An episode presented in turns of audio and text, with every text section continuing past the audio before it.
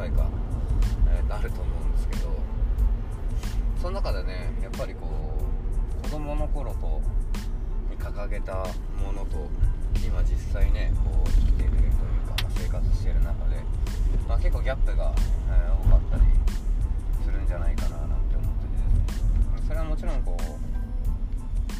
うみんなそういう感じの中で、えーと生きていくというか、まあ、そういのをね、えー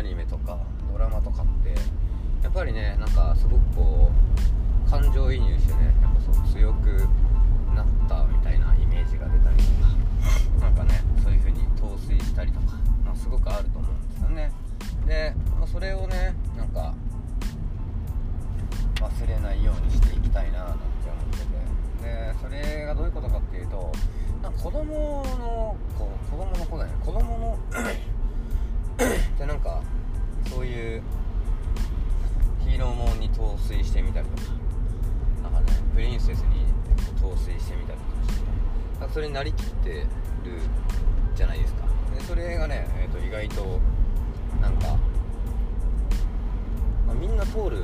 と思うんですけどもまあまあ大体の子はねそういう風なものをやったりとか、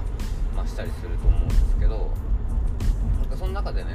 あの時ってやっぱりなんかね、えー、と何にも恥ずかしさがなかったりとかあ何もこう考えずにそれになりたいとかっていうとこがあったりとかで逆にこうなんかね、えー、となんか映画とかでいうと、まあ、ちょっと自分が強くなったような印象になったりとか自分が可愛くなったり明るくなったみたいなのをなんかこう自分の中で、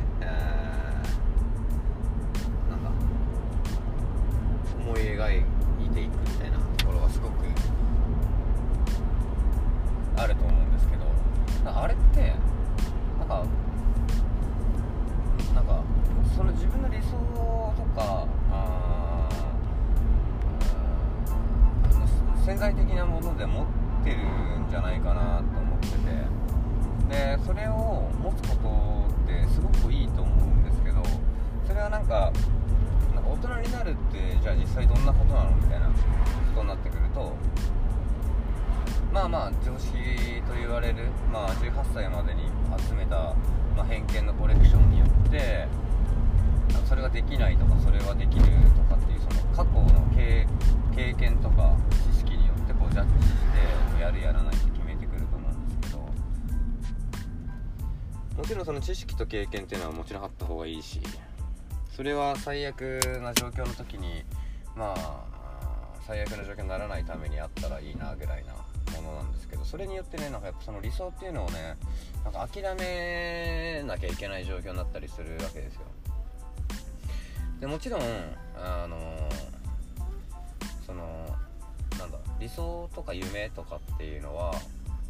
別に誰しもが持っててもいいはずなのになんかそれを持つことが恥ずかしいみたいな感じに、まあ、なってるんじゃないかなと思うし逆になんかそういうのがなくてもね、えー、となんか本質的に、えー、となぜそれやりたいのかとかっていうのを持ってる人はきっと多分そういうのって自分の中であるんでしょうしそこに対してなんかそれねあの絶対的に理想を持つことがあの大事だとか絶対的になんか目標を持つことが重要だとは思わないんですけど、まあ、そもそもねその目標とか夢っていうのを掲げても、まあ、なぜやりたいかとかっていうのがなければ多分そんなになんかね本質的なところはついてないと思うので例えばなんかねお金持ちになりたいって言った時になぜお金持ちになりたいのかって言った時にあの楽して、えー生活していきたいっていうこの楽っていうのはね結局なぜ楽したいのかっていうところにどんどん掘り下げていくと意外と途中で詰まると思うんですよね。で例えばこっちの業界で言うと上手くなりたいとかっていうところで言えばなぜ上手くなりたいのかっていう時に対して、まあ、お客さんのために上手くなりたいっていうのがあると思うんですけど、ね、もちろんその仕事でもね、えー、とお客さんのためにっていうそのユーザーのために、まあ、何かしなきゃいけないって言った時にまあとかく簡単なのって多分言うこと聞くことが重要で、うん、だって言うこと聞いてあげればそれはお客さんのためを思ってやったかなっていう一言で済むんですけど。じゃあなぜそのお客様の言うことを聞くかっていうところまで掘り下げてるのであればそれはなんか非常になんか有効的だと思うしなんか自分の中でもすごくいいなと思うんですけどでも大体の人そこまで考えれてるかななんて思うんですよね。じゃあそのなぜそれをやるのかっていうところのそのなぜってすごくまあ自分をさらけ出さなきゃいけなくてやっぱ結構ねあのプレッシャーもかかるというか恥ずかしいっていう部分があったりとかするんですけどいやその何かを始め た時になぜそれをやるかっていうのってすごく重要な事柄だと思うんですけど それはなんか意外とそのなぜやるかっていうのを、まあ、結構わからないまま、えー、やり続けてなぜ続けるのかだから、えーと、基本的に僕自身はなぜやるのかとか、うん、なぜそれをしたのかっていうのを考える癖があってですね、まあ、どうやるかっていうのはもちろん重要なんですけど。一時期はねそのなぜやるかっていうのを、まあ、徹底的にこう考えてたんですけど。だからやっぱりやり方とかもねやっぱ考えてしまってた部分があるなと思って。なんかそれよりもなんかもっと本質的に重要なのって多分なぜやるか。っていうのを考えなければいけないんだなって。やっぱりいろいろ勉強して、えーと、いろんな物差しで物事を見るようになってくるとやっぱりねあの最終的にそこに戻ってきてしまうというか。じゃあなぜそれをやるのかとか。なぜそれが大事なのかとか。なぜそういうのをやった方がいいのかとか。そのなぜっていうのがどうしてもすごく出てくるななんて思っててでそのなぜっていうのをどれぐらいなんかうーん掘り下げれるかっていうのは結構大きいことだなと思ってるのでやっぱそこのねなぜそういうのをやっていきたいかとかなぜそれが大事なのかっていうのってやっぱ自分の中で持ってた方がいいなって思ってるんですよね。ねなんかそのなぜやるかとかなぜそういうのを考えてるのかっていうのはやっぱりすごく自分の中の指針として、えーと、すごく大事なものかなって思ってるのでやっぱその大人になってしまったがゆえになぜを考えれるようになったのであればそれを考えればいいと思うし。逆に子供みたいに理由なき、うん、感情のみで動くっていうのももちろん重要だと思ってて。これは多分僕自身は、うん、感情で動くのがなかなか得意ではなくてどうしても、うん、なんかなぜというか倫理的に、うん、論理的に考えたりしてしまう癖があるんですよね。でもちろんその感情に対して、うん、やりたいことをやりたいっていう直感っていうものも重要なんですけどやっぱりそのなぜやるかっていうのが説明できないと、まあ、やりたいからやってるっていうことになってしまう。だからそのやりたいことをやってることはすごくいいことだしそれに対して、えー、と問題はないとは思うんだけどその次のステップとして直感的にそれをやりたいと思った後に次はどうやって考えていくかっていうとなぜやるかっていうのを、まあ、考えていくっていう。でその次にじゃあどうやってやるかっていう。でそのために何が必要かっていうような考えなんじゃないかなって思ってて。それって多分うーんなんか自分のやりたいことに対してそういう風になぜっていうのをどれぐらいこう自分の中で追求できるかっていうところをもっともっとこう掘り下げていくことによってその理想だったりとか目標っていうのをクリアできなくてもそれを掲げたのがなぜだったのかっていうのを考えれば多分別のものが多分自分の中にこう得られるものが多いと思ってて。だから多分結局そのやり方とか部分っていうのをすごく求めてしまうとやっぱそのやり方じゃなければそこのなんか目標に達成しないっていうような、えー、感情だったりとか、うん、要因になってしまうのでなんかそれよりも大事なものって実はそれをやるって決めた時になぜやりたかったのかっていうのを分かった方が多分自分自身もそんなにストレス抱えなく、えー、やっていけるんじゃないかなってすごい最近思うんでまあ、ずっとね、えー、とそのやり方とかっていうのをねやっぱり気にかけた方が楽なんですよ。伝える時っていうのは。やっぱ人に伝える時っていうのはうんやり方をやっぱ生産した方がうんすごくこういいんですけど、まあ、その逆でうんなぜやるかが分かった上でそのやり方っていうのをまあうん順番的なあものでやれるようになってきた時にやそのやり方っていうのは理解されやすいんですけど基本的にそのなやり方だけ、えー、教えてもやっぱ中身がないものになってしまうのでその中身がないものを聞いてる側っていうのはやり方だけしかあ聞かないのでやっぱ成功しなかったりとか、えーと、うまくいかなかった時にはどうしても、えー、感情的にはプラスの感情は生まれなくて、まあ、マイナスの感情にしかならないと。でその部分考えていくとうん結局こういう風な話を、えーと、自分自身にしてなぜそれをしてるのかっていうとじゃあ例えばこの音声を撮ってて自分がなぜそれをし始めたのかって言えば間違いなく自分の頭の中を整理したいっていうのが一つあって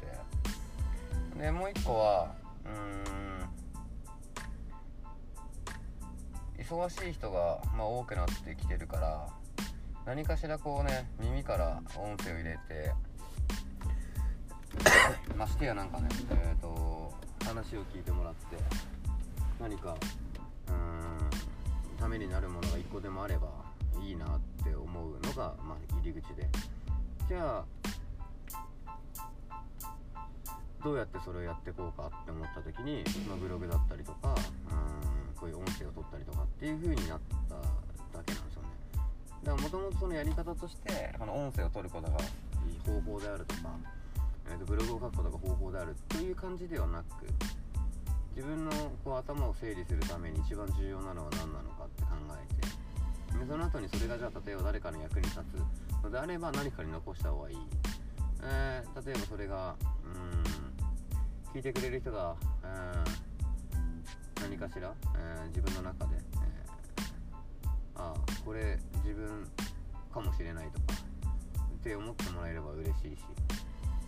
それなんていうのは結局自分に向かって話してるってことは結局自分と同じような人がたくさんいるってことなだけなんですよね。だからうーんまあその YouTube とかでやらない一番の理由としては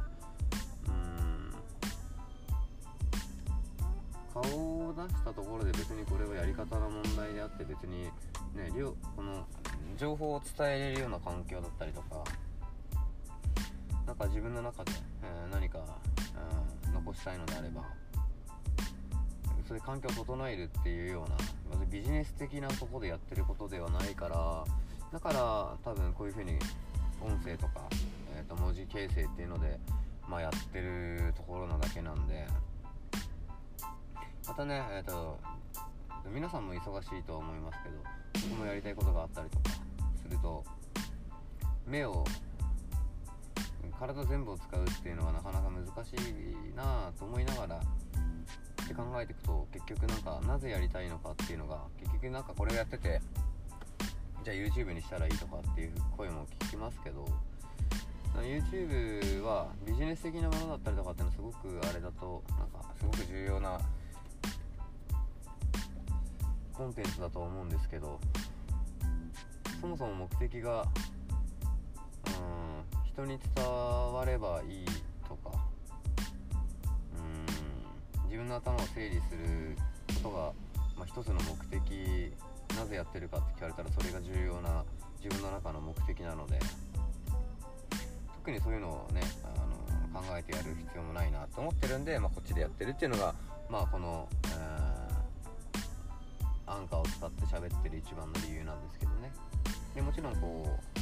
自分の頭の中を整理できるっていう本当に一番大きいメリットをね人にこう聞いてもらってるっていうのがあるのでそのネガティブな話を、うん、する必要もないしもちろん毎日反省はあったりとかするわけですがそれはね、えー、別にここで話すことでもないし、えーと、明日から使えたりね聞いたことによって次の日から何かが変わるっていうものを、まあ、一緒に何かあ役に立てればななんて思ってやってるだけなので。なんかそんな感じの、えーと、今日は、えー、話かななんて思いながら、えー、話をしました。なんですごく、えー、僕自身もこれやり始めてまあまあ1ヶ月ぐらいかな経つんだけどすごくね頭の中がクリアになって、うん、非常に整理できるなって感じてます。でもちろんねあのー、もこういうのをね、えー、と誰かに聞いてもらうとか面と向かってね誰かに聞いてもらおうとするとやっぱりねすごくこう気を使ったりとかあところがあるとは思うんですけどまあこれであればね基本的にはうんあの人の役に立ちたいけどまあ合わせに行ってもねなかなか難しいとこはたくさんあるんでね自分のこう話したいことを話してみてでそれでね気に入った人がいてくれればいいななんて思いながら、まあ、これをやり始めてて、えー、すごく自分的にもあだいぶ楽しいななんて思ってるのでまあ是非ねえっ、ー、と興味のある人はね、えー、この音声っていうのはね僕的にはすごく、まあ、おすすめかなって思ってるんで初めはねもちろんすごくやりづらかったりとか誰もいないところで一人で喋るっていうのはねやっぱ結構慣れるまでは大変なんですけど、まあ、そうするとね人がいて喋るようになるのもそんなに難しくないので、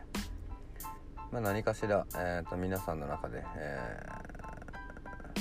ー、明日からの活力になってもらって、えー、今日も一日ね、えー、頑張った自分を褒めてあげるっていうのはすごく重要なんじゃないかななんて思うのではいえーとまた、えー、明日えっ、ー、と聞いてもらえればなと思います。はい。なのでえ、ー、とこんな感じで、えー、終わろうかなと思います。はい。えー、Have a good night